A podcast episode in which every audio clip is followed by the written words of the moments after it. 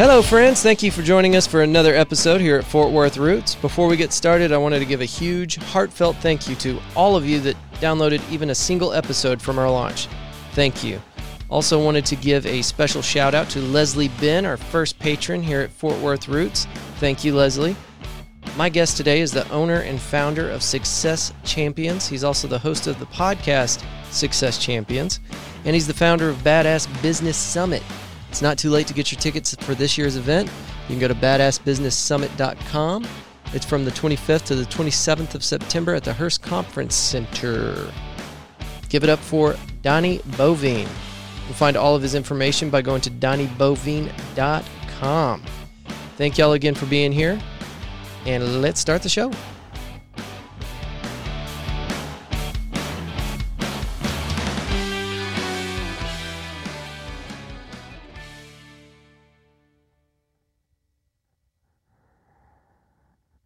Oh man, you need to have those sound machines that throw all the claps and all the shit. There you go, brother.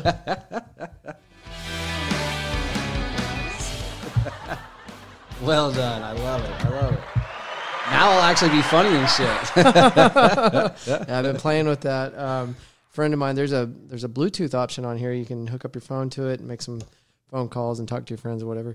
And uh, I was just kind of running through the, the little sound effects on there. It's it's fun to play with, but it's just super corny. So Eh, you know, I got a buddy named Scott Carson who runs the Note Closer show. Man, I, he's got to have a couple thousand probably episodes on his show. yeah, This dude keeps on his desk all these stupid little sound devices. So like the "I'm sorry" button, and and you'll be on his show, and all of a sudden you'll talk and you'll say something. He'll hit some random buzzer, and it goes off. It's fucking hilarious. Yeah. Um, uh, he runs a very successful podcast. So just whatever you do, make it part of your niche. Make it make it part of your brand, part of your show, so people get used to the crazy shit. yeah, yeah. I uh, I I might try to find a way to integrate it. It's uh, I'm, I'm still trying to get used to all this. Um, you know, I, like, like I was telling you a second ago, uh, ten episodes in, um, I feel like I'm dialing it in a, a little more every time. And every time I listen to a recording, I find something where I'm like, "Damn it!" Don't get perfectionists. Don't. Well, yeah, I know, and I, I, I, said something to that effect uh, during episode one. Like, I'm not trying to make this too polished because I want it to be transparent and realistic. And uh, my guest that day was like, "Yeah, but also consider the listener. you know, like, you don't want to be too uh, flying by the seat of your pants. You do want to have some kind of professionalism in there. So I'm, Man, I'm- I, I go back to go to Joe Rogan. Yeah, Joe Rogan is the most unedited, raw, real podcast in the marketplace. And love me, I can't listen to his shit. It's too fucking long, right? uh, I, I just can't listen to him. But Yeah. they don't do a whole lot to to edit on that show all the way through. I mean, what you see is what you get. I mean, Yeah. Joe smokes a bowl, and then they get on there and freaking have a conversation. So. Uh, there's something to be said. It all goes down to who is going to listen yeah, you know and and once you know that then you produce a show that you're going to have fun with because if you don't enjoy it they're not going to enjoy it for sure. and you won't keep doing it Yeah, and uh, I, I noticed by looking at your podcast, you've got hundreds of episodes. so you obviously enjoy what you're doing, and I, I think you're absolutely right. You have to enjoy it, or you're not going to keep doing it. I mean, we're not getting rich off of this.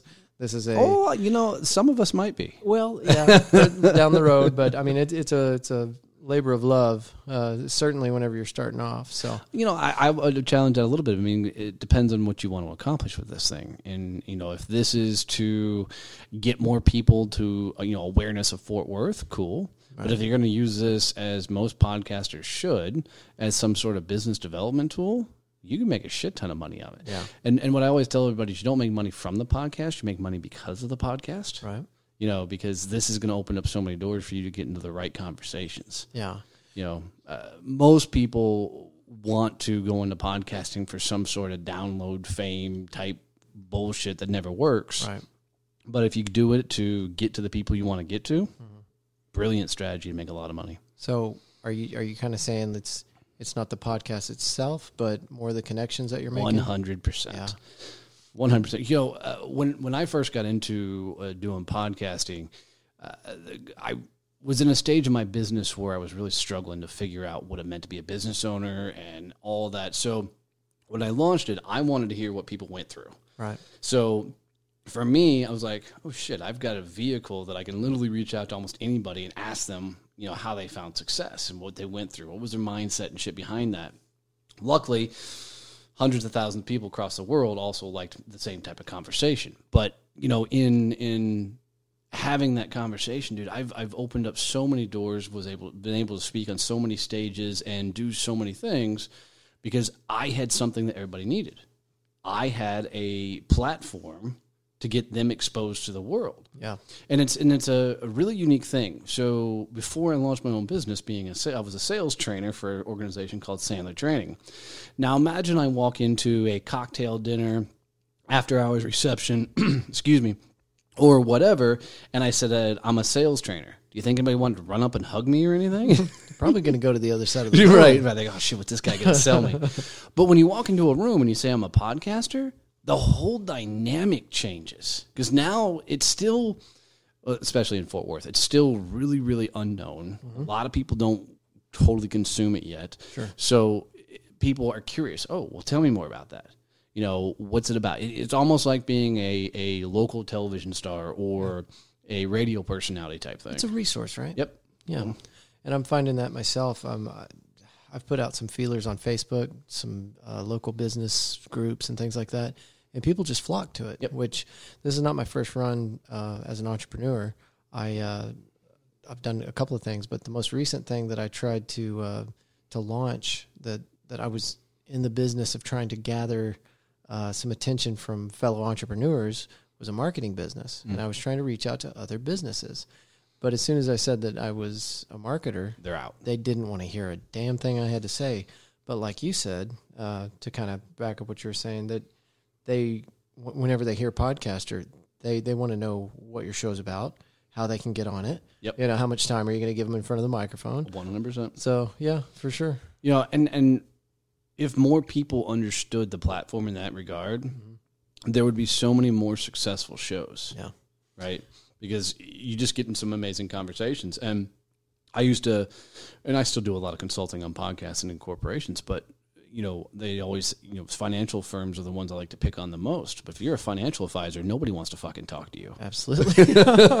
Sorry, financial advisors. well, you know, it's Call just it, it, it's a it's a tough profession, and you know, it's it's like being a sales trainer. You walk up and you say, "I'm a financial advisor," and everybody's like, "Oh shit, here we go." Their brain shuts down. They start looking for exits. Absolutely, but but if somebody you know a financial advisor would start a fishing podcast, a you know race car podcast, something that they completely geek out on, mm-hmm. now they could go around town and say, "Hey, Mister CEO, major corporation, I know you're into NASCAR, XYZ, or yeah. whatever, yeah."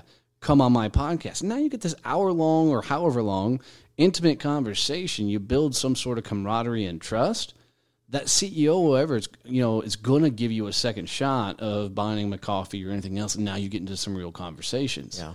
and it allows you to lead without going for the sales maneuver right out the freaking gate. Right. So. And that's that's part of the uh, the issue with sales is trying to figure out how to get around that uh, that initial wall that everybody has already put up. I mean, in 2020, we're all pretty accustomed to people knocking on doors, uh, calling us on the phone whenever we don't want to hear from them. Uh, there's always somebody trying to sell you something. Well, and you know what people don't understand about sales is, you know, I grew up in the sales game of the Grant Cardone worlds and all Oh that, boy, where 10x baby. Oh Jesus Christ, that guy wears me out.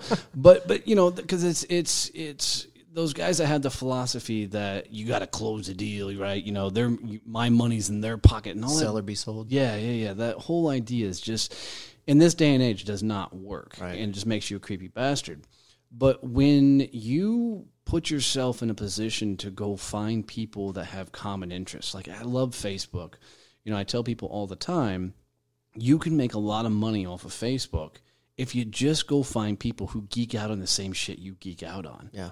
You know, so so whatever it is that you geek out on, whether it's I don't know, like Scarborough Fair, you know, Ren Fairs and shit, you know, whatever it is, there's entire groups dedicated to that stuff. Mm-hmm. Go hang out with them and start making friends. Drop a little knowledge about what you do Add some value, right? add some value and, and watch this shit happen. And when people find commonalities, the sales conversation becomes that just a fucking conversation, yeah. right? It's like trying to sell whatever to your best friend. you're not going to try these cheese dick moves to get them to buy your stuff. You're going to say, dude, this is what I got. Yeah. Is that something you want? No. All right, cool. Let's go back to freaking right Yeah. Ren Fair shit, whatever.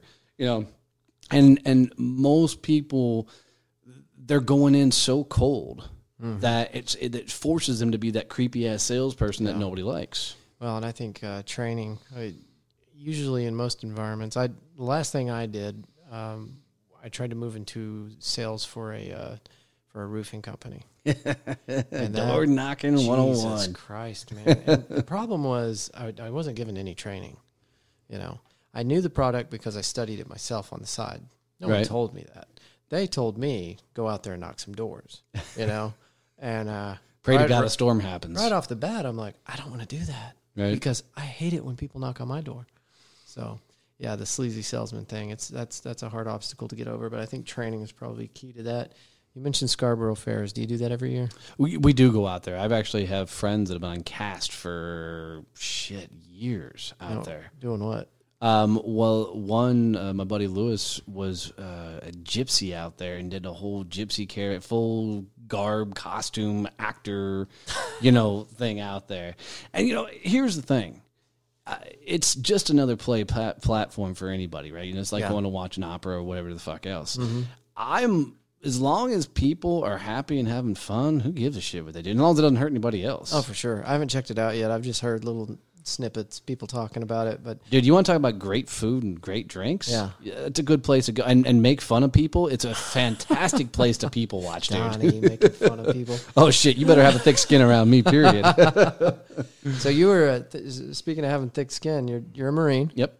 Uh, I I read it. I, I looked at the dates. It looked like you did eight, ten years. No, four, four, Four years, Yeah, okay. ninety-five to ninety-nine. And where were you stationed at? Um, I was put on Camp Lejeune, North Carolina. Okay. And then I got attached to the second FSG forward, so which is a forward deployed maintenance unit. So, uh, never hit the sandbox or anything like that. I missed I missed all that. I was uh, right after Desert Storm, right before Kosovo, um, and then you know I did Norway. I did a little time in Ireland. At the sweet spot. Yeah. well, I don't know that I was in not to get political, but I was in during the Clinton era, so so he wasn't doing anything for the military, so Right.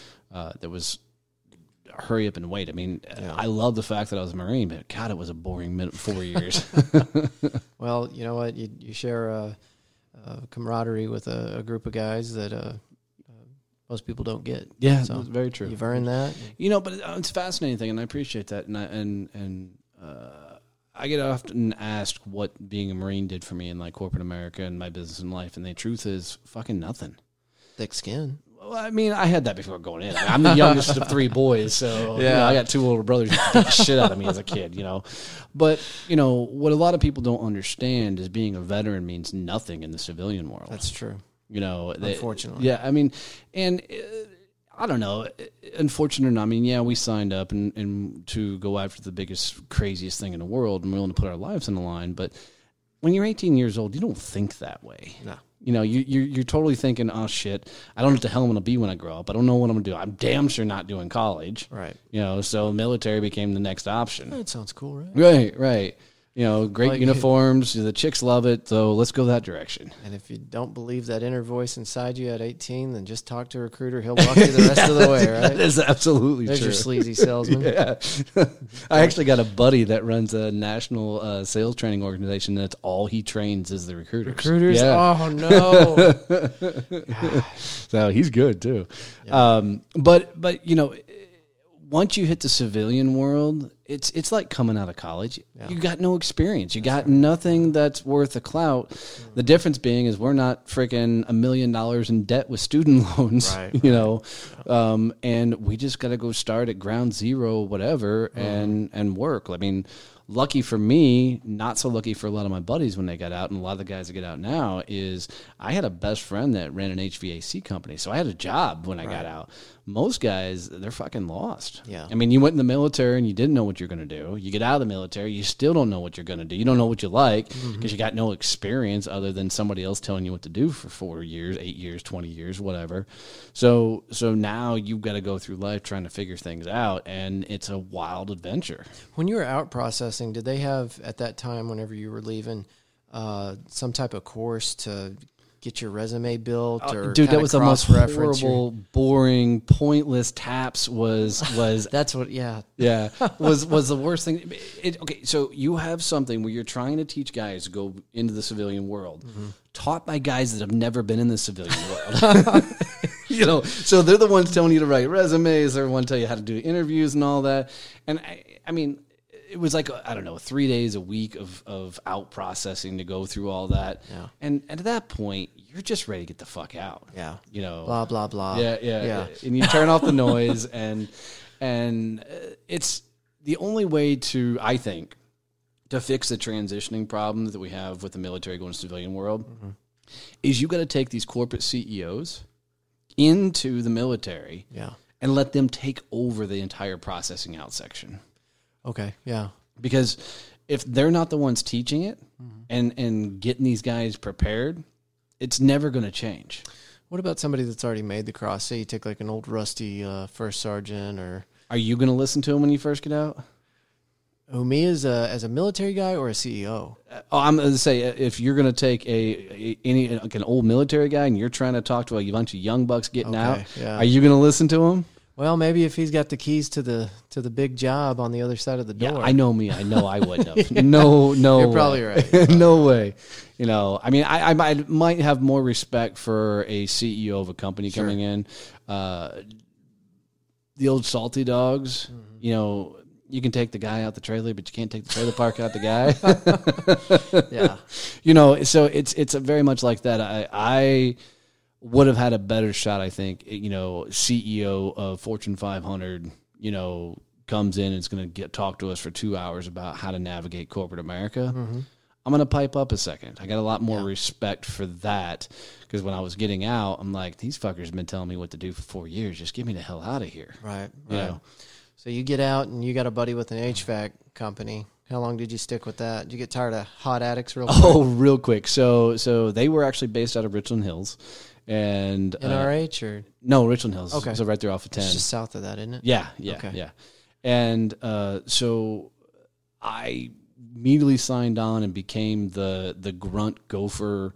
You know, every shitty job they had, I was the guy that got it. Of course. So you know, you're middle of Texas, climbing in Texas attics and underground, and you know, this is back for Magnolia revamp. So all those old ass houses with open wiring attics and crazy stuff, dude. It sucks so bad.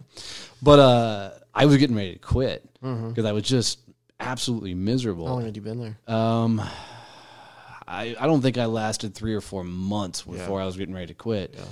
And the owner, Jerry, walked up to me. He goes, You're getting ready to quit, aren't you? I'm like, Yeah, dude. I said, I can't do this. And he goes, Well, why don't you try something for me? And I'm like, All right, what am I going to try? He goes, Why don't you try sales? like, go. what the fuck is sales? he goes, I'm going to hand you a bunch of pamphlets. You're going to go walk down this street and see if anybody needs HVAC service and get mm-hmm. people to come in. And that was miserable too. But he was paying me Yeah. and I wasn't climbing in attics and shit. you So, right, so there, there was an upside. Done deal. Right. Yeah. So I started doing it, and and long story short, that's the one biz- first real jump into sales, and we grew that business from about a two hundred thousand to about a four point one million dollar commercial company. Damn. Um, did that in about two two and a half years. Okay. Um, part of it was I didn't want to go back in attics, Yeah. so I knew if I sold shit, I could keep selling shit. um, and we stumbled completely. wasn't even a good sale. We stumbled into a commercial job, and that just opened up a shit ton more doors for us. Okay. So um, it was a fun ride. Um, you know, learned a lot along the process, but um, I was still a young punk ass kid. I mean, I'm 24. No, not even that old. I'm 23 maybe at that point. Yeah. You know, navigating. Now I'm a sales guy selling you know millions of dollars at that point Mm-hmm. With no clue what the fuck we were doing. Did you have an opener like, hey, we just want to test your levels and make sure you got enough freon in the system? No, no. I mean, for me, I was always I'd, I'd play on the heat. I'd walk up and you know Susie Homemaker would open the door, and I'd like, "Ma'am, I know you don't want me to be here. I'm the last person you want to see, but can I get a glass of water? It is really hot." and they would invite me in, Yeah. right? And then I would just sit down and have a real conversation. I'm mm-hmm. like, and and for me, we just figured out if you sold maintenance contracts. You know, not even try and go after their system. Yeah. You go after maintenance contracts, and then you get them you get them to agree to pay the I don't know, it was like 160 bucks a year or whatever it was. Just to come by change filters? Yeah, or? yep, yep, and, and check in and, and everything else.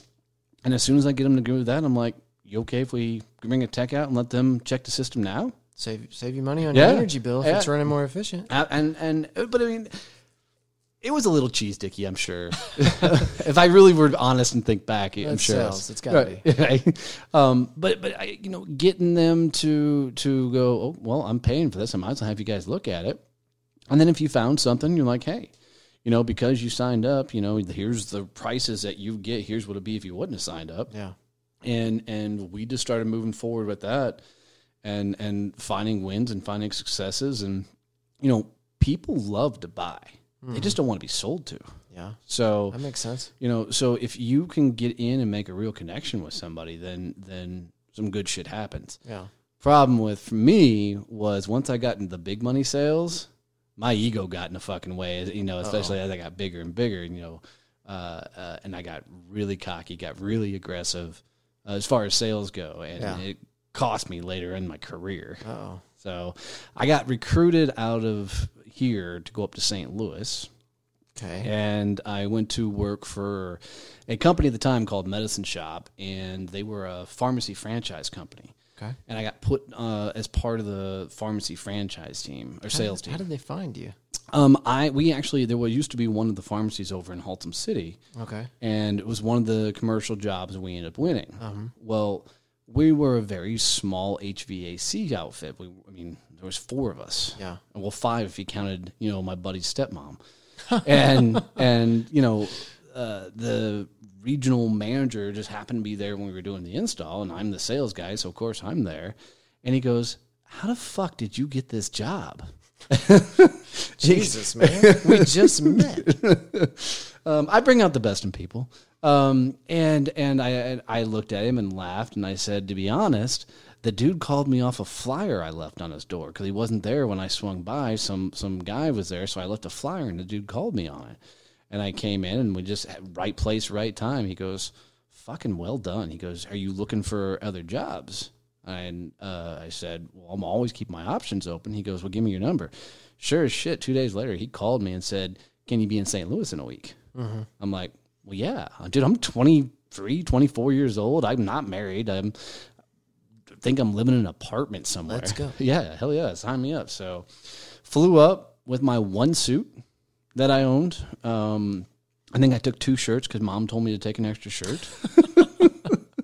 Thanks, Um, mom. Yeah, totally. And and you know, get in St. Louis, do a whole panel interview, and you know they they offered me my own car, my own condo, and a six fig almost six figure draw base to come work for this company. Jesus. Yeah, dude, I'm I'm green as hell. I have no idea. 24 year old. Yep. Um, and one, I'm quick on my feet, so I, I can talk pretty fast. And uh, two, I think they just saw that I was hungry to do something. Yeah. But that also made that chip on my shoulder a hell of a lot bigger because now I'm coming back to all my buddies going, "Fuck you! Look what I'm doing now." Yeah. And so I went up there and did find some tremendous success. We that was an eighty million dollar company um, that I went to work for. Um, in three years, we I was part of growing that to a hundred million dollar company. Um, and uh, during that ride, we were bought out by Cardinal Health, which Sounds is familiar. It's a Fortune 500 based out of Ohio, massive company. And when they came in, like with most buyouts, the turnovers and everything else come through. So in that process, my cocky mouth bit off more than I should have. And they wanted to bring in their teams, and I was like, "We got this." And long story short, I got corporate downsized, which you know, it's just polite terms of they let my ass go. You got shit. Yeah. So came back um, to Texas, and with such a chip there on my shoulder, I'm like, dude, if I'm not like upper management in a company, now granted, I'm like 27 years old at this point. No, I'm not even that. It's 26 maybe, and now I'm like, my shit doesn't stink, right? Like, I'm, it's the greatest thing ever, and nobody will hire me because I'm going into these interviews just such a cocky attitude. Um, and so I went six months trying to figure out what the hell to do and wasn't finding a job. living back with mom and dad at this point. That's humbling. I've been Yeah. um, and, uh, you know, mom and dad are like, dude, you got to do something. You can't just sit here. You know, I, I was legitimately working for work, but Yeah. nothing was panning out. So all my friends from high school were bartending and waiting tables. Mm-hmm. So I went bartending and waiting tables Yeah. um, and did that for two years. Probably the best sales training I ever got Oh, for sure. Yeah. you know, um, uh, I actually truthfully started off as a bouncer at the White Elephant Saloon. To, to was my first place. That, is that down there on Exchange? Yep, down there in Stockyards. Okay. Yep, it's uh, uh CDs, you know, from uh, Walker Texas Rangers. Yeah. Right. Yeah. Um, I'd heard that. I didn't know if that was true. yeah, the, the country singer Cody Jinks and I actually uh, sling drinks there for a long time. Okay. Um, good dude. Let's get him on the show too. Yeah, dude, I'd like to get him on mine. he doesn't do interviews. Uh, Okay. um, he Probably a good move. Yeah. So, um, but um, uh, from you know, I met my wife during that time, which was cool. But to summarize that longer story, make it shorter, I got hired out from one behind one of the bars I was bartending at to go work for a company in North Fort Worth called Global Group, and uh, they had a commercial printing company, and digital printing was just coming to the marketplace, and all their old timer sales guys didn't want to sell this new fandangled technology. So one of the gals who was my regulars is like, "Look, I know you got a sales background. I kept my resume underneath the bar top, Smart. right? Because I just knew I'd run into somebody. Especially down there, right? Yeah, yeah, yeah, totally. And uh, she's like, you know, I've got all these guys that won't sell this technology. We've got millions of dollars worth of equipment on the floor. You know, we've got to sell it. She goes, I'm not going to pay you anything, but would you come in and start up a division for me? And So like pro bono? straight commission, Okay. right? Yeah, not, not pro bono, straight commission. So I don't even know if that's the right word, but sounds like no money is what it sounded like. Well, it was no money out the gate, um, uh, and there was no no draw base, no no real anything with it. Yeah. Um, you know, if uh, take that back, I started off with like a ninety day run. They gave me like ninety days, you know, to figure this all out. And if I sold something within nine, you know, ninety days, they'd keep me. Um, the funniest thing out of all that, my first sale I ever did was to my mom. Now, whenever you, I- I guess I'm not wrapping my head around what kind of equipment we're talking about here. So we did commercial printing, so ink on paper. Yeah. So, I mean, clients, you think about anytime you buy anything, instruction books come with it. Um, uh, we did brochures, catalogs, business cards, Okay. just on massive scales. Okay. You know, So, it's so very large commercial print very, shop. very, very, yeah. So 165,000 square feet. Okay. Um, when I went to work for them, they were probably about a $28 million company. Okay. Okay. So, um, Is this still in North Fort Worth? um, the building's still there. The business uh, got shut down during not long after the 0809 fiasco. That was rough. Yeah. Yeah. Um, but the building's still there. And um, so I went to work for them knowing nothing about commercial printing. Not, not a. So what did your mom buy?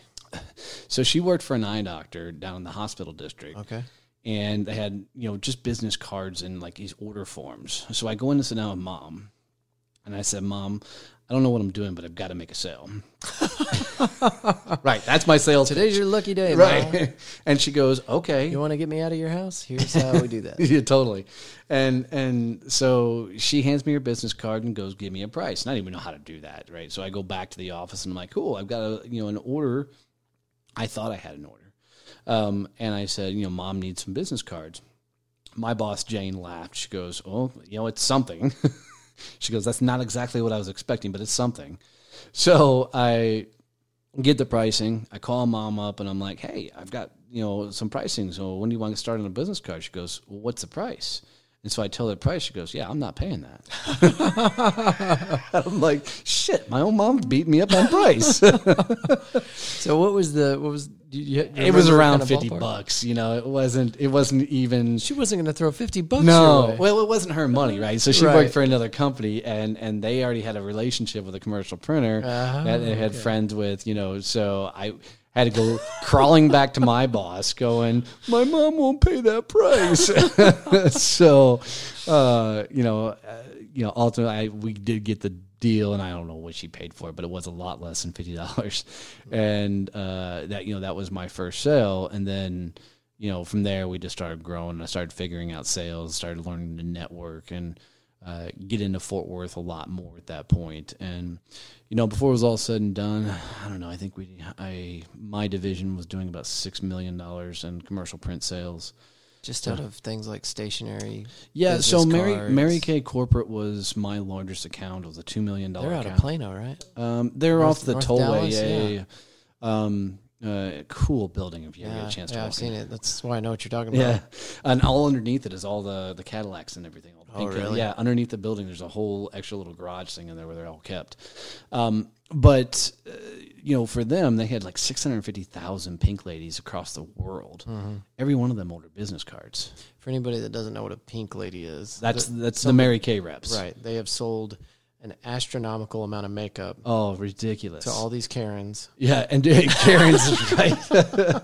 um, and it, it was it's like one summer, uh, uh, one week of su- every year, the pink ladies from all over the world descend on Dallas, and it becomes Mary Kay hell. But it's like it, it's a status thing. Like they have to sell like I, I think a Oh, million yeah, I mean- dollars worth of makeup in order to get that stupid Nah, pink there, there- car. there's different levels. There's different levels, right, right? but the pink car is like that's up there, right? um, you, you, the pink Cadillac is up Oh, there, okay. right? There's other levels and versions underneath that, different like tiers a of cars. pink Mazda Miata. Or, Probably, you know, for me, they probably had a pink moped. I mean, you know, but but uh, much respect for the gals that that that can pull that level Oh, off, sure. you know, uh, and get there, you know. But you think about it, six hundred fifty thousand reps across the world. it's a lot. We developed a a way that these reps could go online.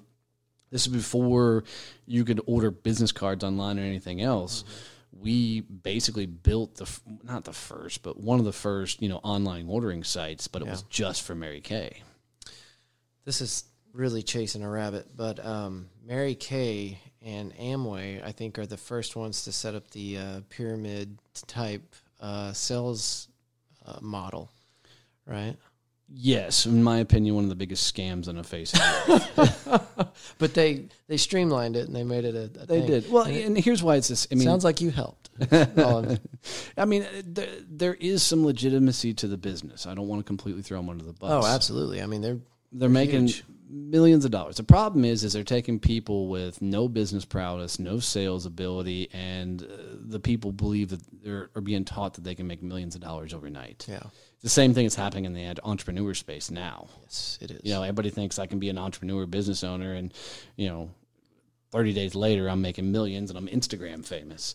Um, uh, nobody tells them about the hard work, the ass kicking they're going to take, the teeth getting kicked in. That once you get past mom and dad and your families and friends, oh shit, you legitimately got to go sell. yeah. You know, if and you're grow a not business. growing, you're dying. Right. Real quick. And, and and the unfortunate side of that is they do that. They go get mom and dad. You know, it's a lot of like a lot of these financial firms. You know, they hire these young kids, 18, 20 years old.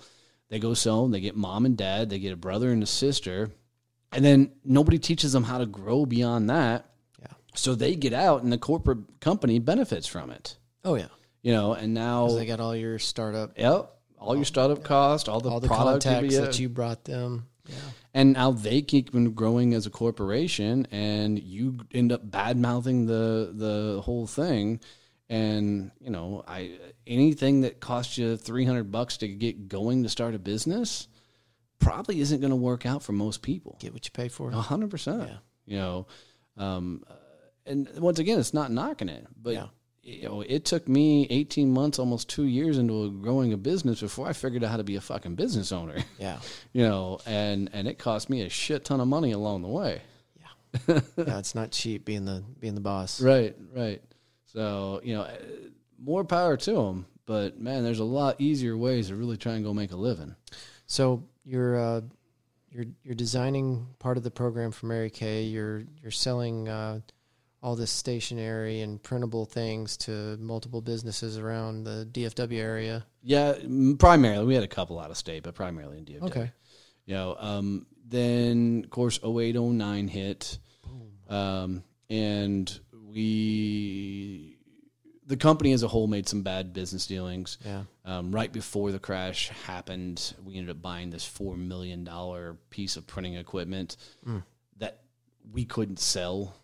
I mean, all of us tried. Nobody could sell the stuff because it was it was a very unique printing way.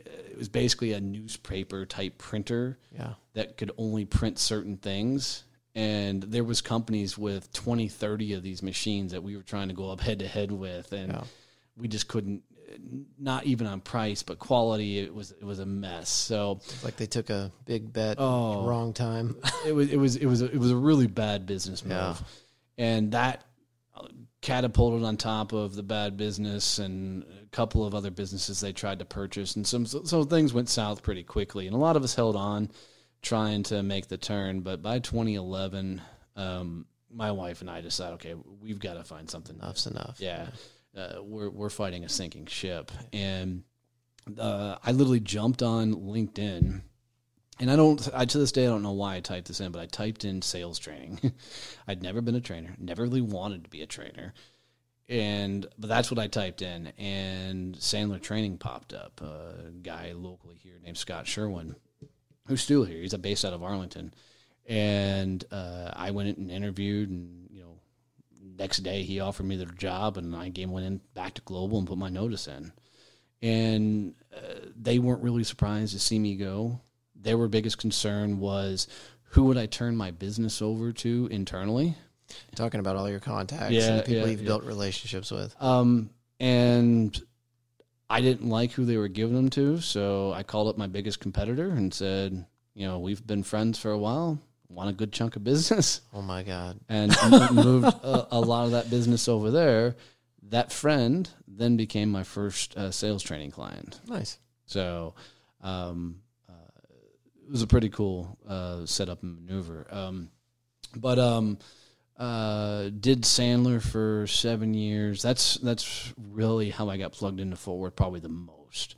Um, I hit the forty under forty. I did uh, ran ton of networking for the chambers and different organizations, and sat on several nonprofit boards.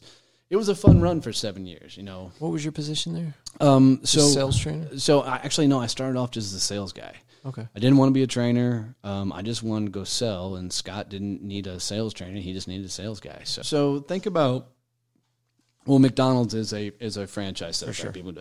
Sandler's the same way. So individuals who have enough money to buy a store, if you will, um, in this case, it's a training center, um, can be a quote unquote business owner. What was the uh, entry cost for that? I think for Sandler's around hundred and fifty thousand dollars. You know, so it's a good chunk of change to get into it. Um, and uh, Scott's got a cool story of how he got into it and everything. But um, in doing that um, and going to work for him, it was hands down the toughest sale I ever did in my life. Really? You know, because now. Um, hell, I don't remember how old I was, but I'm having to sit across from CEOs of companies and convince them I'm the guy that can train their salespeople. A little intimidating. Yeah, it can be. I mean, you know, because salespeople, good salespeople, tend to be a little bit cocky. You know, have a chip on their shoulder, and now I've got to be the guy to go handle a room full of cocky jackasses. You know, At the top of their game, Yeah, yeah. yeah. Um, so it was it was uh, unique. It was probably the second greatest learning experience of my life, and um, it was a lot of fun for for for seven years. And you know, uh, eventually, we the business grew enough that Scott needed me to do some sales training. So I did. I ended up becoming a trainer with him, who sold, still sold, because you can't train without selling. Otherwise, you got nobody to sell, you know, nobody to train to.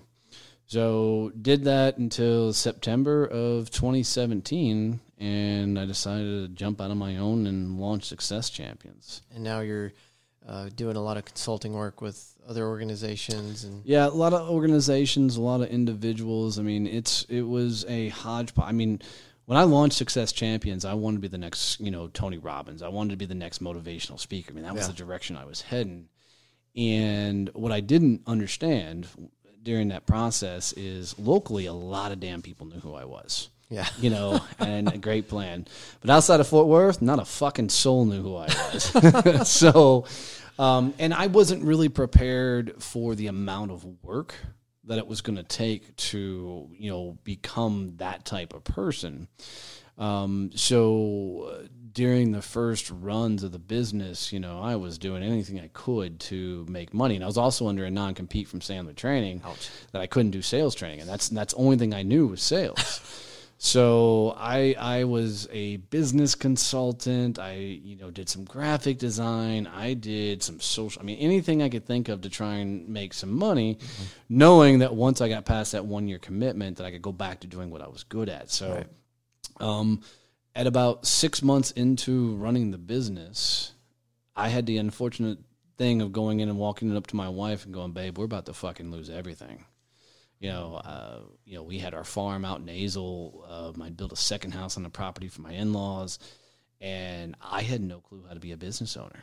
Yeah. You know, for 20 years, I'd been a sales guy for somebody else. Yeah. And you know, I never understood that being that sales guy for somebody else was was somebody always telling me what to do. You know, Yeah. I never had to really think for myself. You know, and you know, here I was, you know, spending every dime we had.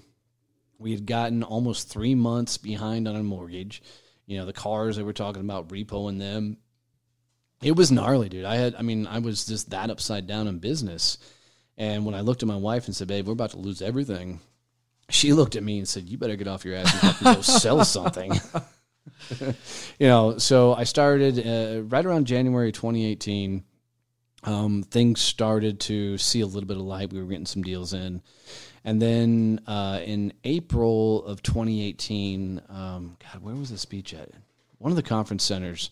Um, Here in I- Fort Worth. Yeah, yeah. I gave a speech at an event, and I told my wife, I said, "Look, when I go to this and I give the speech, I'm going to leave it all on the stage. I'm going Bruce Springsteen style, man, just fucking going all in. If something happens from it, I'll keep running the business. If nothing happens from it, fuck it, I'll shut it down and go get a sales job because I can get a sales job anywhere." Yeah. And she said, "Okay." So I went, and when I walked off stage, dude, I was fucking whooped, man, because I'd given everything. I was running across the stage, just getting carried away, at everything. And this guy walked up to me, um, and his podcast is no longer in existence, so I won't say his name, but um, he walked up to me and said, "Dude, I love your story. I love your energy. Would you come tell your story on my podcast?" And I said, well, "What the fuck's a podcast?" This is 2018. and You don't know what a podcast No is? clue. No clue. Well, you're in good company. It's like yeah, most of the world. Most of the world still. And so he explained, he's like, dude, it's like news talk radio. I'm like, oh, that's kind of cool. He goes, well, come tell your story. I'm like, cool, I'll do that. So I went, jumped on his podcast, and it aired a couple days later.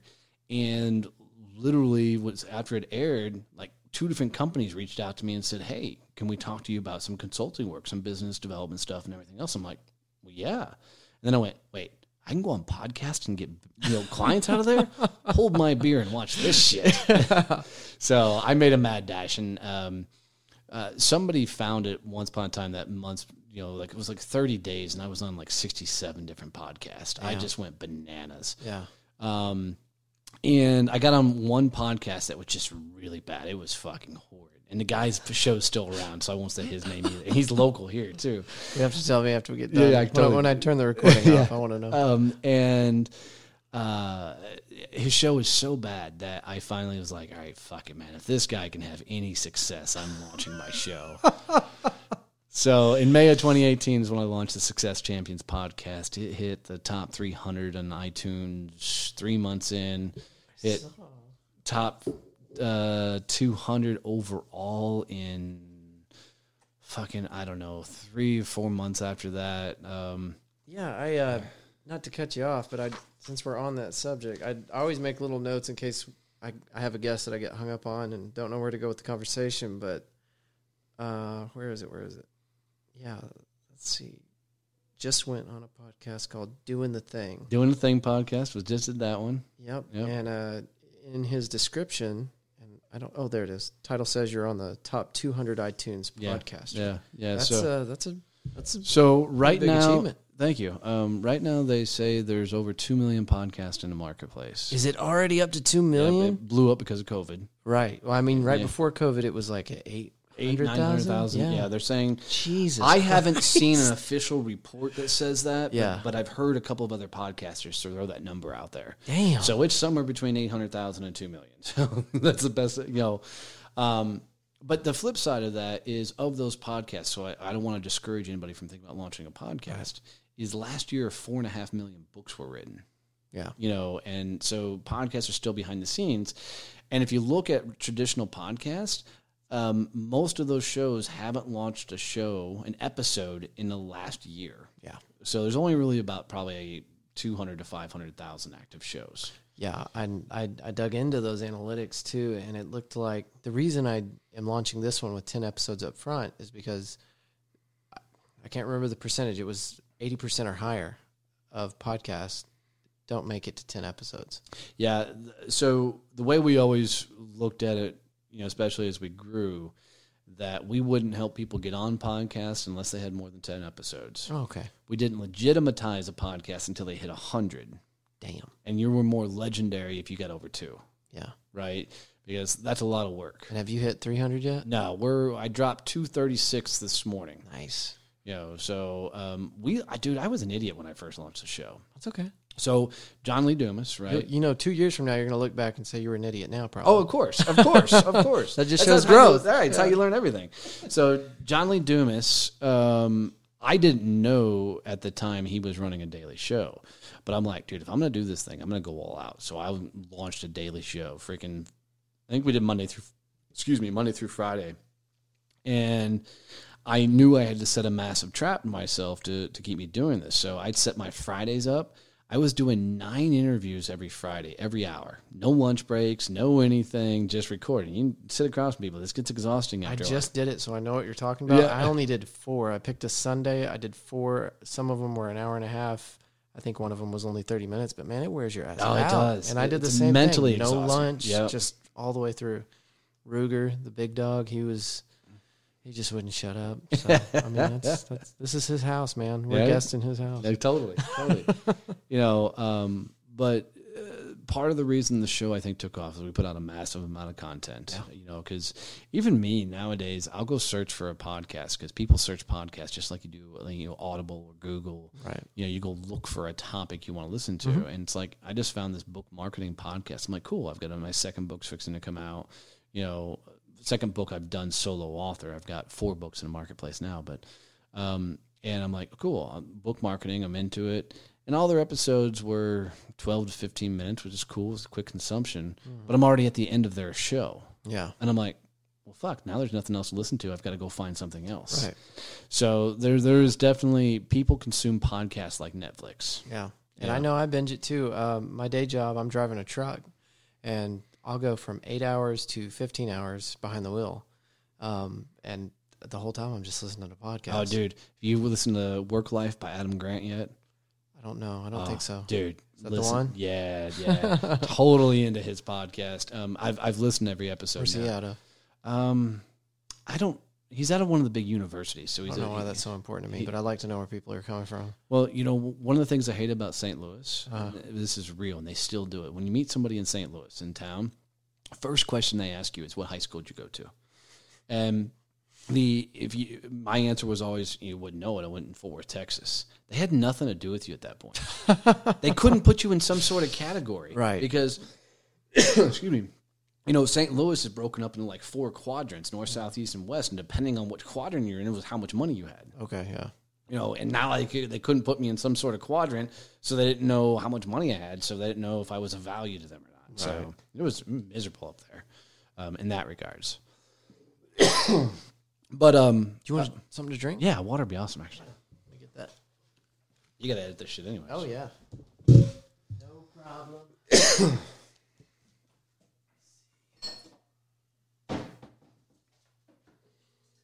got anything else going on today?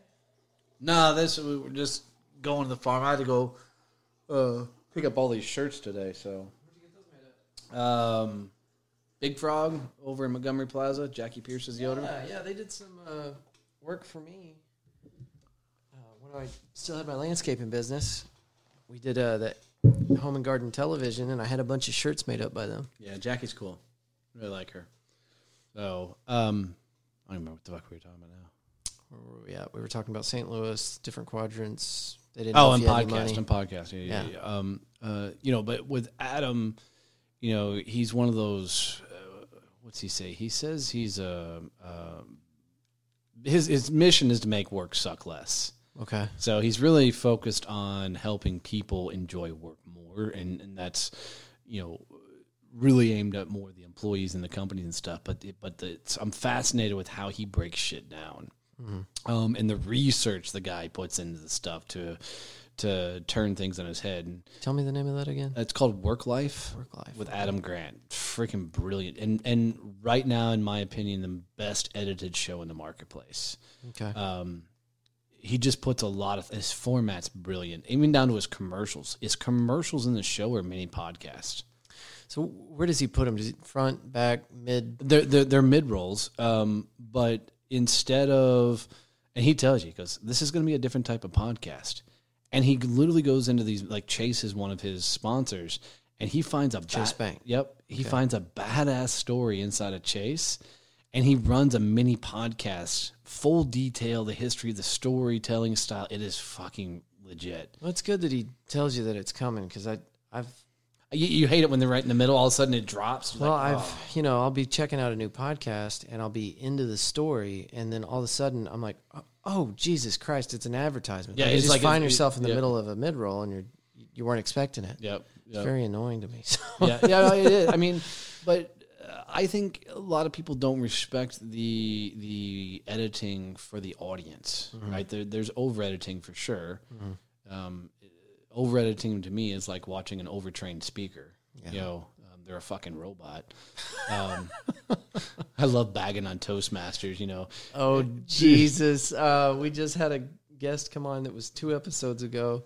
Uh, she talked about Toastmasters to no end. So Well, you know, uh, here's the truth. Toastmasters is good for about their first 10 meetings or their first 10 tracks that they do because it will tell, help people learn to get and to speak and it will help them, you know, get up and give. For that, absolutely fucking amazing. But these assholes that go compete and stuff, it is horrible because they're they're, they're robots. Um, I, I I did a keynote in Dallas for a podcast convention, and the guy who went on before me, literally the gal who booked him, uh, she came back to me and she goes, "Will you do me a favor? This guy is such a fucking robot. Will you unleash when you get up there on stage?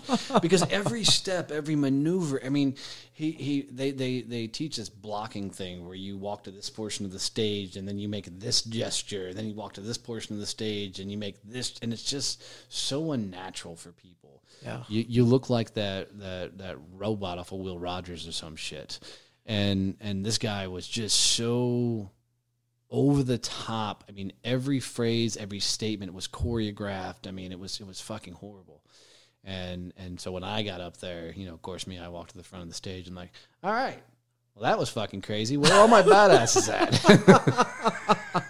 really After- broke up yeah, the ice. yeah, that- Everybody started applauding. Right, well, they did. They went fucking nuts for a little while. But the gal afterwards, she goes, "I didn't mean for you to start off that way necessarily, like saying, well, that was fucking crazy." I want to tell you why I'm cringing over here. Um, the uh, uh, self-published author uh, Nitu Rishi that came on for uh, episode nine, she has won a bunch of uh, awards from Toastmasters, and she's she's very proud of it. So we're getting two different aspects of this, you know. So anyway, um, she was a fabulous guest, and I can't wait to have her on again. But um, so yeah, I, I told her I I knew the name Toastmasters, but I didn't know anything about it. So she explained it her way, and you've explained Yeah. it yours. well, you know, it goes back to if if you're somebody who's really shy, you don't know how to get on stage, you know how to talk in front of people, go. I mean, Yeah. and it's a it's a great way to learn. Um, I just don't think many of them are going to hit the big times. Yeah. I mean, imagine Gary Vee being choreographed. yeah, no, no, I can't. I You wanted match- to ask you this though. Um, with you being in the military, uh, uh, do Marines call them NCOs, non-commissioned Yep, officers? yep, yep. Okay. Um, did did uh, did you make it to that level? I made it to a corporal E four. okay, so so you're talking in front of groups uh, during your time in the military. Uh, I didn't. So Okay. I wasn't the most squared away Marine in the in, in the world. There goes my theory because I, I was thinking maybe you had some experience. No, um, I think being a bartender Oh, okay. helped. I think being a sales guy helped. Okay. Yeah. Um, uh, I think being, I don't know. I'm a, I'm a center of attention guy. But You're you wouldn't credit that for your, your military experience. I don't think so. Yeah. Um, I you know, I think the biggest thing military taught me was grit, patience, you know, you know, and and the being too dumb to give up. Amen. Yeah. you know so um, and thank god i had that to keep my business alive but um, you know I, I don't think it, it attributed a lot to because i only picked up corporal like six months before i got out Okay. And my my staff sergeant was straight off the drill field and he was just this over the top you know squared away guy he hated me and traditionally you get this whole ceremony when you pick up nco and it's a big deal and this motherfucker hated me so bad he walked up threw the chevrons at me and said i don't know how the fuck this happened but you're now a corporal Oh my God. that was my Jesus. that was my promotion ceremony. So um, all my buddies uh, were laughing their ass off. And of course, I got freaking beat the shit out of that night by all the sergeants and everything else above me. But uh, that that was that was my entire promotion ceremony. Um, beautiful. yeah. yeah. so I didn't get to do a whole lot of the the NCO stuff Yeah. to to stand in front of the troops. I mean, Well, that might be why you didn't re up, right? Dude, well, there's a lot of reasons I didn't re. I mean, I literally it was in the, the four years with nothing going on, so there Yeah. was a lot of pointless gear inspections and and just shit that was that was absolutely miserable. And I still got some great friends that that I talked to, and and, and I'm not, you know, taken away from my time in the military, but we are a military. And. Yeah. you're not doing some sort of maneuvers, life sucks. Yeah. You know, Did you ever uh, that your uh, individual training was for uh, maintenance on yeah, motor T, motor T. I worked on is, is that ton- wheeled or Yeah, yeah, Okay. not tracked. So I worked on Hummers and five tons. does that put you in nice places like Twenty Eight Palms? or- No, actually, I didn't hit the stumps. 29 palms? Yeah, 29 palms. Yeah. Or we, we called it 29 stumps. But no, I didn't make it there. so um, I made it to Camp Lejeune and, and there, which is Camp Lejeune's the biggest shithole in the world. I mean, Yeah. you want to talk about, I'm sure most military towns like this, but the town population is like 4,000. Mm-hmm. We had 40,000 Marines, Yeah, you know, on that particular base. that makes for a crowded Applebee's. Oh, if they had an Applebee's, I don't think they did. Um, I mean, it was dive bar, titty bar, you know, pawn shop, church. yeah, You know, um, that that that was the out of town, and probably a couple of questionable barbershops. uh, yeah, yeah, and and massage parlors, right? But um, and you didn't want to date any girls in town because they were a sergeant major's daughter or a captain's daughter, you know, you know. So so you stayed away from the women for the most Good part. way to die. Yeah, real quick. One of my buddies ended up dating the the sergeant major at Cherry Point's daughter for a little while. That was crazy.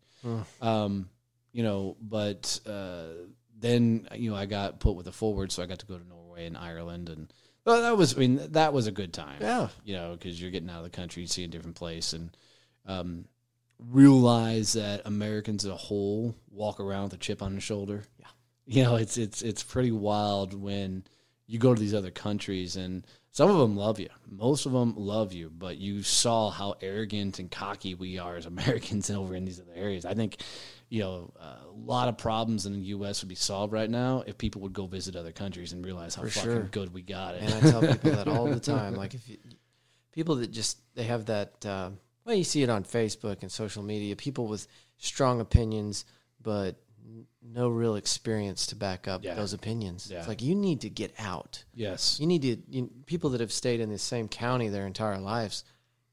How much character do you think you have? Right. Go Right. go somewhere. Go anywhere. Yep. Even if it's wrong, just go.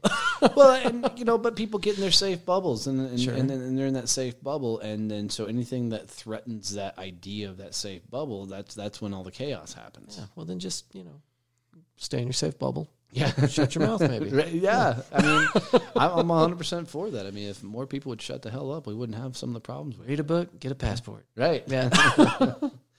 Well, um, we're an hour in. I want to make sure that we talk a little bit about Success Champion before we go anywhere. So that's kind of where the story was leading up to, Yeah, right? yep, I mean, you start the podcast, you've got your business, uh, everything was kind of slowing down. You're not making enough money to really support the family. And then uh, you went on this podcast and got picked up. Yeah. So when the podcast took off, um, I wasn't prepared for it. Um, I, I, you know, it's one of those things you kind of hope happens, but you don't know. Right. Um, but I was, you know, having some big name people getting starting to reach out to be on the show, and um, I went, "Fuck, man! If this thing's really going to take off, I got to get my shit together." Now, what, what what do you mean by that? Like, you, it's a podcast, so you obviously you're already podcasting. You've got that shit together. Yeah, but now you're coordinating with multiple people to get some of these bigger talent on. You're coordinating with their schedules. You know, your your setup's got to be spot. It, it, it was just more. I mean, for me, Lots of moving pieces. yeah, I mean, now, you know, it's no big deal for me. Uh, but then I'm like, man, these guys can't walk into some sort of wicked ass shit show and and, and sit down and have this conversation. And then I've got to be able to market it because now I've got, you know, Shailene Johnson coming on, Neil Patel coming on, and I got some of these names. And it was one of those things like, fuck, man, if I'm going to do this, you know, I've got to make them look like fucking rock stars. of course. That's that's the entire Yep. mission, right? Yep. And so it means I had to start hiring teams because we were doing graphics and shit that I didn't know how to do. Um, we were so I mean, when the podcast was fully in its prime, I mean, it's still very successful, but we were really pushing for the charts, which the charts are irrelevant. But when we were pushing for the charts, I mean, I had ten people on the team. Damn it, dude. You know, See, I've always been baffled by that. You know, the, even the show that I probably listen to the most, JRE, he's got a team of people. he's got seven. stuff. Yeah, yeah. Well, you got to think about, you know, um, He's got Jamie. Who else does he need? well, I mean, so it, it depends. Like for me, getting guests on my show is the easiest thing in the fucking world. Yeah. always has been because I just understand that people need exposure, and I got it. Right, and I don't care who you are at the podcast. Getting guests should be the easiest fucking thing in the world. Mm-hmm. But it's what you do after the show that brings all the value Sure. you know and and i don't bring hardly celebrities on the show or anything anymore because they bring no fucking value Yeah. because all their people have already heard their story Right. All you're doing is growing their audience Yeah. you know but when you bring on somebody who's nobody knows man they're fucking stoked they're like oh my god i was on a podcast and they tell the world about your show Yeah. right so fun hack but That one's free. you know but but it in in doing that i mean we were producing so much content for these guests we were ooh you can have the sound of freedom go over That's all right. Yeah, we're uh, we're right in line for the uh, Carswell flight path. So oh it's they- now jrb you're showing your age a little bit yeah, that's the, either an F thirty five, F sixteen, F eighteen. Yeah, I think that's C one thirty. No, that's, That's definitely not a no, no, no, no, no. You'd hear the props, but you know, around here, um, our farm out in Azle Mm-hmm. is right in the same flight path, man. And and when they get out by us, those C one thirties, I swear I could hit with a baseball. Oh yeah, they fly low. They got a real long displaced Yes. uh, final for Yeah. sure, like a fifteen mile long final. It's crazy. But, you know, we were packaging up this huge social media packages for every guest, you know, so they were getting micro clips and posts for every platform. So we were breaking all this up and laying it all out. And we were doing a daily podcast, mm-hmm. you know, so. So we had a ton of moving parts, So at least one a day, and then every once in a while you do nine in a day. nine recordings, Right. Right? But we were releasing a show every oh, day. oh, okay, yeah, right? for sure. So, and we came down with this whole process where you don't start marketing a show that you release on the day you release it Right. because all your subscribers have already been notified. Yeah. You wait two days later and you hit one platform, then another platform, then another platform, and you slowly roll it out, and it causes this cool cascade effect. And then you tell your guests how what their schedule is to get it out, and they're excited because you just gave them a whole bunch of social content. Right. So I had people coordinating our social media, their social media, all the graphics, the audio engineering, and then we were still trying to do business consulting and everything on the side. So Right. um, there was, you know, just a lot of moving parts. And So you went from honey, I don't know what we're gonna do to holy crap, we're gonna have to push vacation back five years. yeah, and I and I tell everybody, podcasting saved the business because it taught me business. I mean, Okay. um, when you've got to work with that many empl- not employees, they're all 1099s, but that many staff, um, and you've got to coordinate all of them plus all these guests, you know, you you learn a lot. Um, By and necessity, right? yeah, totally. And you know, I had to learn, you know, accounting and finance for the business and all that stuff that you that they don't tell you about about being a business owner. Yeah. You know, being a business owner is just fun. You pick whatever hours you want to work, put your feet up, and money just rolls in. Yeah, right. Yeah, that doesn't happen. Um, You know, but but uh, in in doing that, that's when business for me started really getting fun because I was starting to figure things out. And uh, an interesting thing really happened is people started asking me specifically, like, you know, how did I scale and grow the business? How was I, you know, finding the success I was? Um, and then of course other people were like, I always knew you'd be able to pull it off. You're like, where the fuck were you freaking eight months ago? You know, Could have used a little encouragement. right, Yeah. right. Um, and and so people started asking, you know, about how I was growing the business and the teams and everything. So I started teaching a lot of that, um, um, and that's actually what got me to Ireland. Um, and I did a nine city uh, speaking tour in, in Ireland. Nine cities? Ireland has nine cities? Yeah, dude, they uh, they're not big. Yeah. um, um, but that was a lot of fun uh, going around all these little. I want to go back so bad. Oh, I, I had a layover there one time, so I got to see the uh, from Shannon, I think. Yeah, airfield. sh- best if you're gonna fly in Ireland, you got to fly in Shannon. little bitty stone Yeah. uh, fence ways or Oh, so you were stayed up on the west coast then. So on the I east, just remember it was Shannon. Uh, yeah, yeah. airport. If you saw the big stone walls and everything, you stayed on the west side of it. They were the little ones. They were Oh. the little ones that, that whenever I think of Ireland, I think of those little stone walls keeping Yeah. the sheep in. Yeah, stuff, yeah, so Anyway, Um, that's a cool. I mean, the only portion of Ireland we didn't make was the southwest corner. Um, we we hit every other portion of it. yeah. Um, You probably flew into that airport. It, it was Shannon. It was definitely Yeah, Shannon. Um, and we flew, we purposely flew into Shannon because we spent a day in Dublin. And if you've been to any big city, you've been to Dublin. Really? You know, it's, there's just no point in going.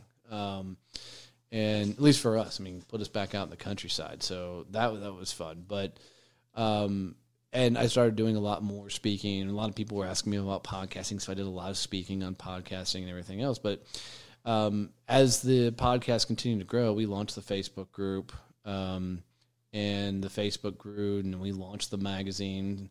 Um, the magazine took off, and I think we're at like ten thousand subscribers on the magazine now. wow. Um, and things just kind of kept building. Well, in my Facebook group called Success Champions, every Friday night at four o'clock, I do Champions Happy Hour, where I literally sit with a glass of rum and just kind of rant about whatever the fuck's going on. Sometimes I bring a guest in, and like, to check that out. Oh, dude, it is fun. It's fun. Um, I've done stupid giveaways and all kinds of crazy shit on it, but um, during one of those happy hours, there's a lot of people local here in Fort Worth. Um, they're like, "Hey, we should do a get together. Just kind of do the Success Champions get together."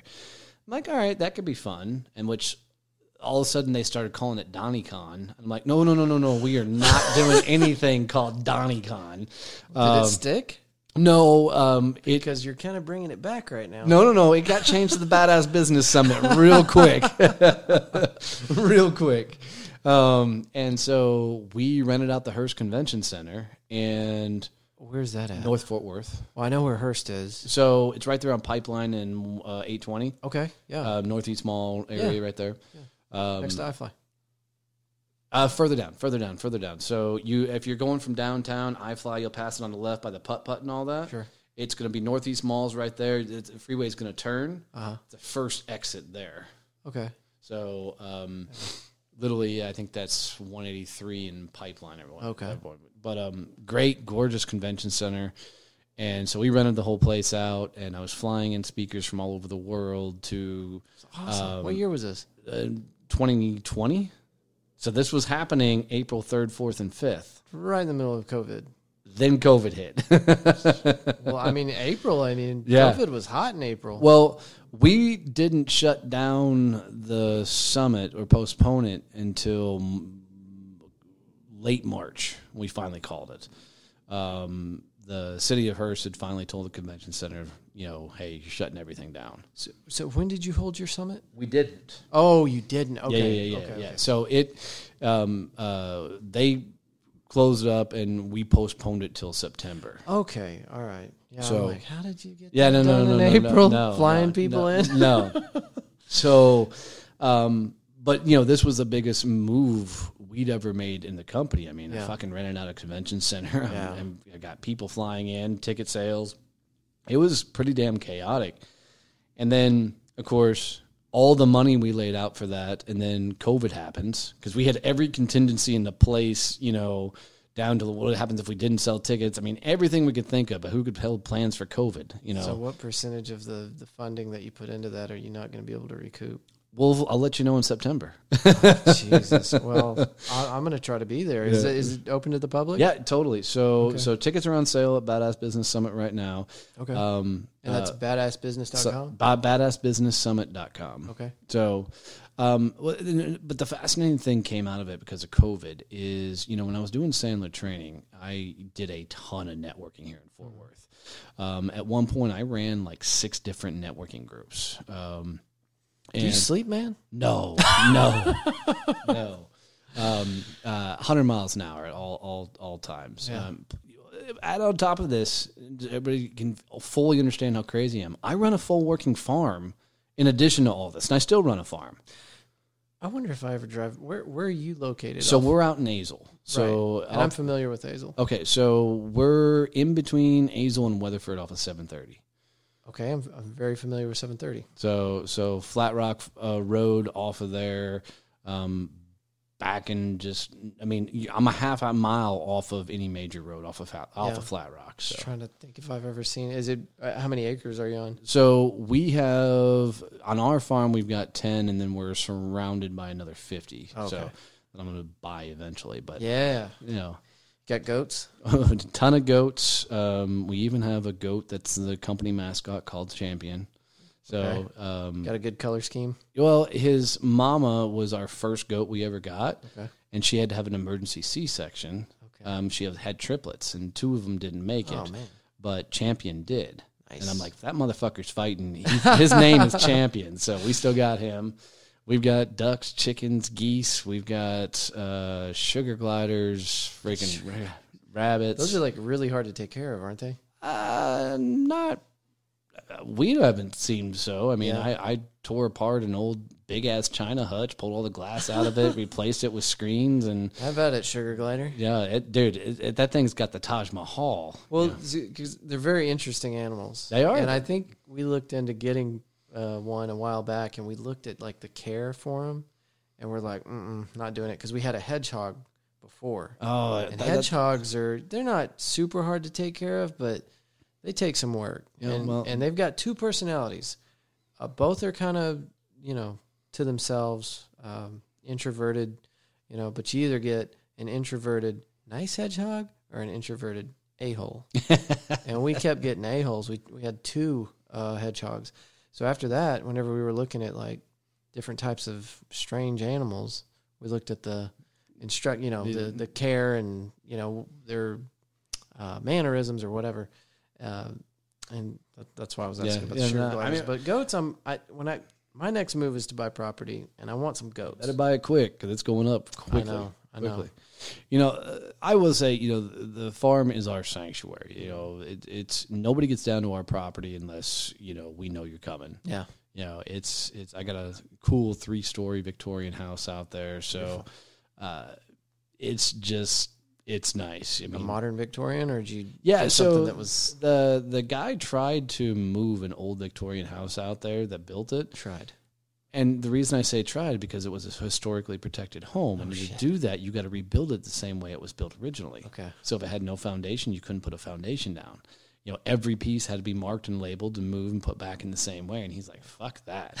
so he built a Victorian style home Okay. from scratch. yeah. Um, uh, so it's it's really really really cool. But that was it, before we found it. It was on the market for a couple of years, and it was all done it up in the different colors and stuff. But uh, they couldn't sell it. So right before we bought it, they painted the whole fucking thing white. So so I, I mean, I was imagining since it's Victorian, it's probably all white. yeah, no, we're we're gonna eventually take it to the painted lady colors and do the Okay. colors and everything. So, um, Red roof, blue front, yeah, just red door. crazy shit. Yeah, totally, totally. So, um, but you know, the interesting thing is during all this COVID stuff, when they when they shut down the conference, we and I postponed the conference. I got to keep saying that, but um, we had been doing business on online for you know almost three years at that point, and we knew immediately that small business owners were going to be impacted, and they were going to Oh, yeah. businesses were going to get shut down because a lot of people had no clue how to do business online. Yeah. So um, I rallied the team and said, okay, guys, we got to come up with something that helps these small business owners out. We got a platform, we got a lot of people that follow us. What the fuck can we do? And like you do as a business owner, three o'clock in the morning, I pop wide awake. And I'm like, fuck, dude, you were a networker for a long time. You ran a lot of groups. Why don't you just start launching virtual networking groups and see what happens? So I called the number two in my company, Kevin, And and I said, dude, I, I didn't call him. I sent him a, a text message and said, hey, we're gonna launch virtual networking groups. What do you think? And I and this was like at this point, like four thirty in the morning. I sent him this message, and at like six thirty, he hadn't responded. so I'm sending a message. I'm like, "What is this? A shitty idea? You know, is this not going to work?" And he comes back. He goes, "Dude, it's six thirty. I haven't had fucking coffee yet." Go play with your sugar. Right. so uh, he came back and said, "Dude, it's brilliant." So from that moment, seven days later, we launched the first Success Champions virtual Okay. networking group, and So this is May. uh, yes, yeah, yeah, yeah, beginning of May. Yeah, when we launched that. Um, and uh, Stacy McGovern, who's the CEO of Point Blank Safety Services, ooh, somebody you should really bring on your podcast. and I'll make that happen. Yeah. Um, uh, she became the president of that chapter, and we launched the first uh, virtual networking group. And so we bring what we call second tier networkers together. So the people that have been through the BNIs, the chambers, and everything else Been right, there. yeah. right? And and most people that we're looking for look at organizations, and I love BNI. There's nothing wrong with it because they train all the people that I can go steal and get the badasses out of the groups and put them in our groups, Yeah. right? Because um, BNI is where you people go learn to network, right? So, but at some time, if you're in business, you're going to outgrow that group because you're going to realize there's a whole bunch of people in there that can't sell. Yeah. They're selfish. They're only looking for handouts. So we take those badasses because my most successful group that I ran here was called DFW Business Resource Group. And it was a B2B commercial only networking group. And we were passing millions of dollars worth of referrals a month Nice. but we had movers and shakers. So to be a part of the group, you know, you had to be in the community, you had to be, you know, part of the, the major rotaries, you had to sit on nonprofit boards, and you understood that this networking group was only a portion of your overall business development plan. You know, this wasn't the solo place that you were coming to get your business. Yeah. You know, you came to that group to help grow other people's businesses, and man, we did some serious business out of there. So when we launched this, I said, look, man, I don't want the rookies. I don't want the people that are just starting out. I want the legitimate badasses that are well connected in their communities and, and get that they're more time they invest in other people, the more badass doors they'll get open for them. And so we launched that, yeah, early May. Um, so we're two months in, almost two months in now. We have 19 chapters across the U.S. We just opened the first one in Canada. We're fixing to open up in the uh, U.K. and Ukraine. This is all since May. May. Jesus, Donnie. Um, so, um, well, you know, when you tell people that you're you're going to put a room full of badasses together, Yeah. you know, we we call them GSDs, get shit done people. When you put a bunch of them together, they're like, "Oh fuck, I'm in. Let's do this." So we put a price tag on. It's forty seven dollars a month, and and Which is, by the way, wicked cheap compared to similar business models that I've heard of in the past. oh, and, and it gets even better because uh, I, that felt like a wait, but wait, there's more moment. it was. It kind- well, that's all right. I'm okay with it. Um, so I have been running, you know, an online community through Facebook, teaching business development and sales for a while now. Yeah. So what we did is we knew these small business owners one didn't know how to do business online. So not only do they get the, into the networking groups, but now they're getting put into the ongoing sales and business development training. So once a week, every Thursday at 10 a.m. Central, I do go live and teach business development sales and how to grow your business online. So now all 20 chapters across the world come together, and now you're networking with everybody everywhere. That's that's very powerful. And and to people like you and me that are listening to this, they're immediately going to understand what you're talking about. For anybody that's not been in some type of business networking group, typically what happens is you just get a lot of members um, in multiple different fields. You might have a real estate agent, you might have somebody that's into Amway, you might have somebody that's got a landscaping business, a pool guy, an AC guy, and what they do is they hand off referrals to one another. Is that similar to what you're talking about? Yeah, talking we're about? running along with training Yep. and along with uh, camaraderie between different. Absolutely. So we're doing. There's the similarities are you know you're still one seat per chapter, one one industry. Okay. Um, where it starts part ways is the the way we run the meetings. Um, we're not as tightly structured as like a BNI or a chamber. Um, uh, we emphasize a hell of a lot more training. You know what the members will do. You know their little elevator pitch still, but um, like when a member does like a 10 minute presentation, nobody gives a fuck about the history of your company. Yeah. Right. And the di- it, they come in and they're teaching something. So they're teaching, you know, a skill set that everybody can try. And um, one of the coolest ones that we've had happen in one of the chapters is the guy ran, ran a drug testing company. So we're in the middle of COVID and he came in and taught everything about COVID, the insides, the outs, where it came from, how people are catching. it. I mean, it was fucking fascinating. So, so uh, that's the Because he's cool- got a laboratory. yeah, yeah, yeah Right. totally. So, so he, I mean, and you know, uh, even back then, he was like, dude, at this point, because we were a month or so into it, he's like, everybody's been exposed to COVID. He goes because your dumbass went to Walmart to grab Sure. a bag of chips or something Before we started the lockdown. Yeah, totally. Yeah. Well, and the numbers that are coming out, I've, you know, we COVID comes up on every single one of these because We're that's still- all yeah. we're thinking about. It's affecting us uh, far and wide.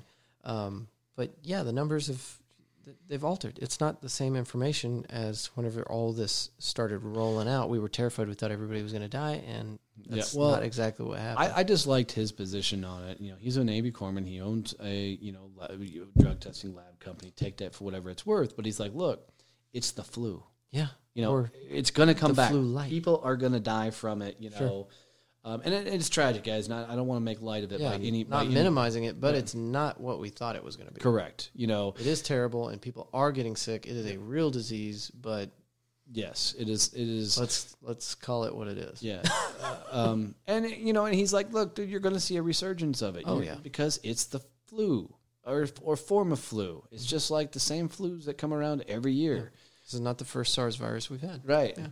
You know, so so, but that was fascinating. But in in you know, launching these networking groups, it f- made this huge pivot pivot in the business because this is just not something we were even remotely thinking about before COVID happened. Uh, you used a term a minute ago, and I wanted to, uh, before we go much further, you said one uh, seat per position. Is that right? Yep. Now, for like you and me and anybody that's been in our positions, we understand that terminology. But what Donnie's talking about is if you are coming into a chapter, and there's chapters in certain regions, and you've got 20 nationwide, right? Well, 19 and the one in Canada. Okay, so uh, the region that would be inside your area, or the chapter that would be inside your area, there's going to be one position. So if you're an AC guy and you want to be in this group, and they don't already have that filled, you would go into that group. You now have that chair once you've secured it, and they're not going to pull in another AC guy. Is that about right? Yeah, yeah, that's a great description. The the the one variance on that is um, if you if you look at and I'm not picking on BNI. Sure. I, I keep telling everybody I need BNI because they're doing all my training for me. right? Um, It's a very politically correct way to put it. it- Yeah. well, you know, it, it's it's the truth. I when when they their people get trained up and they become their big Billy badasses and they're and they're mentally exhausted and done with BNI, they're a perfect fit for me. Sure. Um, uh, so, but in in BNI's, like the Kevin who's in my company, he ran the largest BNI region in Minnesota. Okay. Had like four thousand some odd members. How do you right? do that? His chapter that he main chapter that he run had eighty four members in it. Mm-hmm. They had like three different types of financial advisors. Right. So Right. you got one guy that does does does you know like people up to fifty thousand dollars, and this one did like old people and you know whatever else. It was too fucking confusing. So so for us, no chapter will grow over thirty members, Very right? Smart. So once you get above that mark, now it's time to open We'll another open up another chapter, right? And and it's because the hours, the meetings will always stay an hour. They'll always be virtual, because you know, especially here in the DFW marketplace, dude. If you got to get anywhere to a meeting, you're three hours. Yeah. you know, because you're 20 minutes to get there, 20 minutes to do the small talk. Meeting goes for an hour. 20 minutes afterwards, BSing around. That's half your day. Yep. And now you got to come back here, dude. Uh, anywhere you are, as long as you have a phone, you're logging in. It's funny. We're watching people do, you know, be, participate in their cars. You know, uh, I've done it on the tractor. You know, I mean, uh, Are you a Kubota guy or John Deere? uh, no, I'm a Cub Cadet. All right. Yeah, yeah. So I don't have a full big ass tractor. I, Yeah. don't, I don't need all that. know. Um, You buy that extra 15 acres, you're going to need a bigger one. you're damn right. Yeah. And more animals. more goats, more sugar gliders. Yeah. Um, You know, well, no. At that point, I want to go. Uh, we ultimately we want to do a big ass drive through animal rescue. So Okay. do like what Glen Rose and Arbuckle's done. You gonna take on tigers? Um, no, I hear there's open, an opening in the market for that. I've never seen that show. Oh, dude. Um, it'll rot your brain, but it'll entertain you for hours. you know, um, yeah, no, I just, I, it's one of those things. Uh, uh, no desire to get even into. No. Um, I know that I've, I've heard. Don't waste your time. You know, you're, you're too busy for that, Donnie. Well, it, what, what's funny is I've got some friends that say like the the book Checklist Manifesto is the greatest book of all time. Never right? heard of it. Um, let me summarize it for you. Okay. Make a checklist. There's an entire book. and that's kind of the way I feel about the Tiger King type thing is okay, cool. Carol killed her husband, you know, shit went south, it's a bunch of hillbillies, some straight dude married two other guys, you know, that's the whole show and I've never seen it. Yeah, you, you saw the show based off of memes. Yeah, totally, Yeah. totally. You know, and and so so there's no point in wasting your time going through it. Um, and that's just you know how I am with a lot of things. But I think two things are going to continue happening with Success Champions. One, I think we're going to completely change the game of how people sell. I think we're we're going to. Um, Get people to understand that sales is just a fucking conversation, right? You know? Absolutely. And You know. it has to be that in this day and age, Yeah. with everybody already set up to say no to a salesman. Yep. It's got to be just a conversation. Yep. So you got to go big and loud in that, and I think we will completely change the landscape of how people do networking. Sounds like you're off to a hell of a start. Now, um, uh, DonnieBoivin.com, is Yep. that the best place to get all of your information? yeah. So two things. Well, let me give your, your guests and your listeners something really, really cool. So one of the biggest things that we struggled when we launched the podcast, the business, and everything was coming up with social content. Because you know, in this day and age, you've got to be putting out social content Every day, It's all day. absolute. we figured out a pretty cool way to create a massive amount of content in a very, very short amount of time. Okay. So uh, one day I taught, you know, how my, one of the groups that I have that we do all the online classes and things for. Um, I taught them all how to take in 20 minutes to create about a month to two months worth of content. I mean, that's and that's videos, that's audio, that's memes, social graphics, blogs, the whole nine. Did you say 20 minutes? 20 minutes? Um, I'm not kidding. Crystal ball, Um, what do you mean crystal ball? some kind of magic? No, it's fucking no, no, no, no. no. It, it's and it's all done by free programs. Okay. Oh, okay. You got programs. Yeah, so so in in teaching that, I literally take them through how do you record a video and then repurpose the dog shit out of it, right? And just make a ton Gary Vee style ton of content, Yeah. right?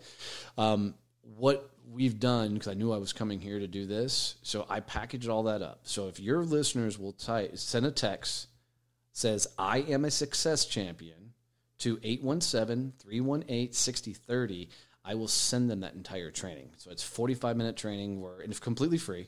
Um, I'll send them that entire training where it walks them through step by step by step how to create an endless amount of content from stuff they're already doing.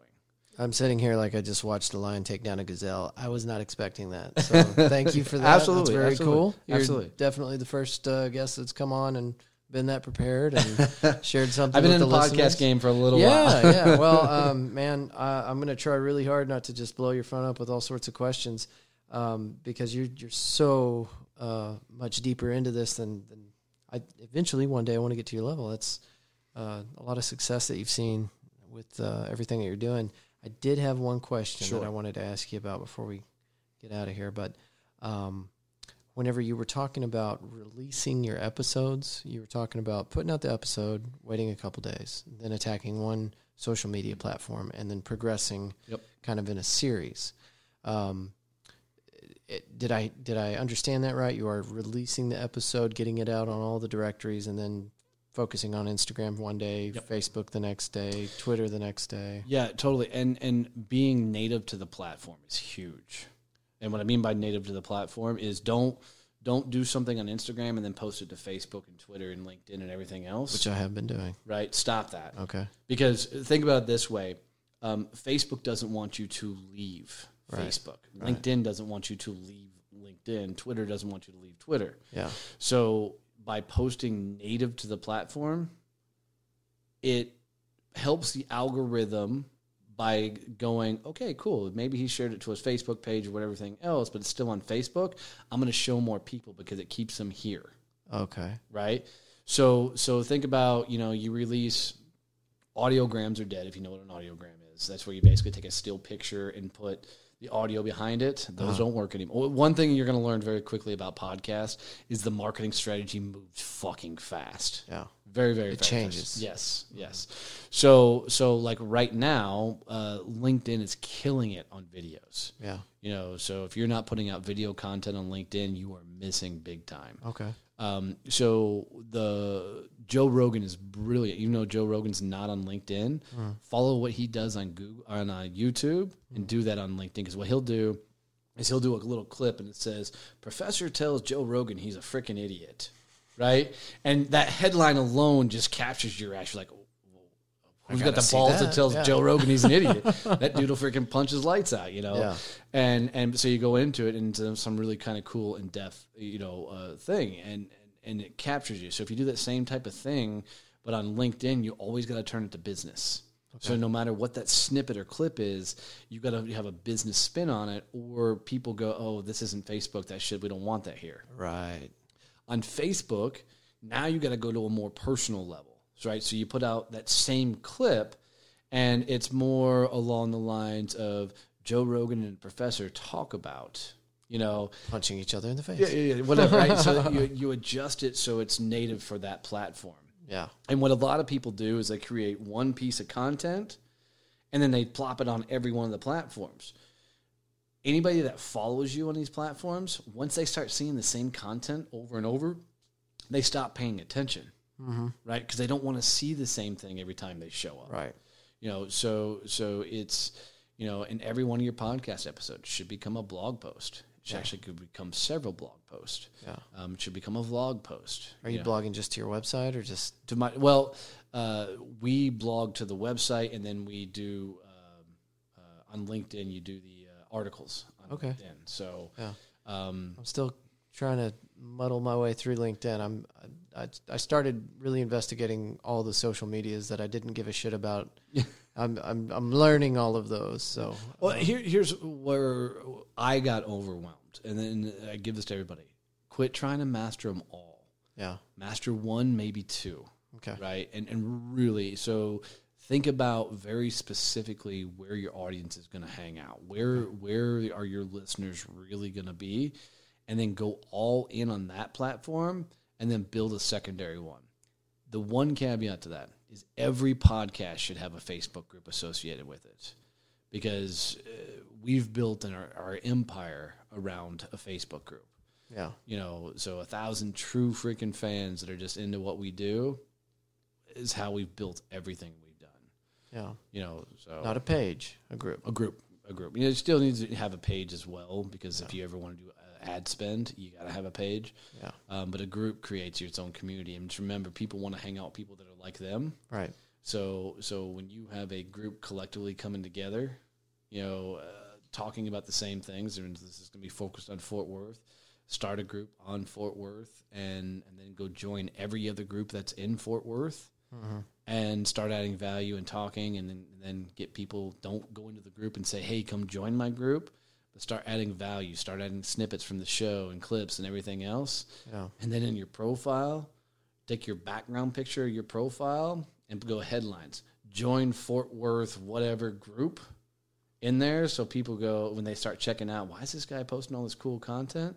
Now they see your profile and they're like, "Oh, he's got a group. Let's go join that." Yeah. That's how you grow the group out. Very cool. So, Very cool. um, Well, tell them that uh, text message number. Yep. And, uh, so send I am a success champion to 817-318-6030 and we'll send that all over. Of course, you're going to have to ask for your email because that's we got to know where the hell to send it.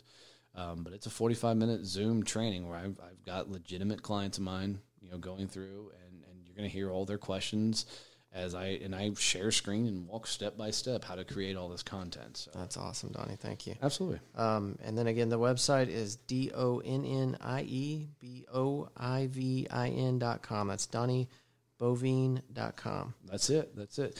And then if and if people are, are interested, you know, you can go find all the stuff there. But my my I have several books in the marketplace now. Probably the one that would fit your audience the best is How to Be a Success Champion. Just go to Amazon, type in How to Be a Success Champion, it'll pop up. It's got a really cool cover on it. Um, it hit Amazon number one bestseller of all of Amazon, and it's continued to go on. So Jesus, man. that's dude, I'm telling you, we have learned a fucking lot on this ride. Well, um, I'm I'm very very overwhelmed that you're here, and I appreciate it, and uh, I hope to learn a little bit from you, dude. And anything you need, seriously, reach out. I don't mind Awesome. helping out whatsoever. Donnie. Uh, that's an hour and a half, man. Thank you for your time. I know that's probably longer than you were Oh, anticipating, Oh. but I appreciate it. Thank you very much. Absolutely. And uh, anytime you need to come out, promote, want to hang out, maybe next time we'll do drinks. Ah, I love that. Thanks, brother. All right, Donnie. Thanks, man. Bye, everybody.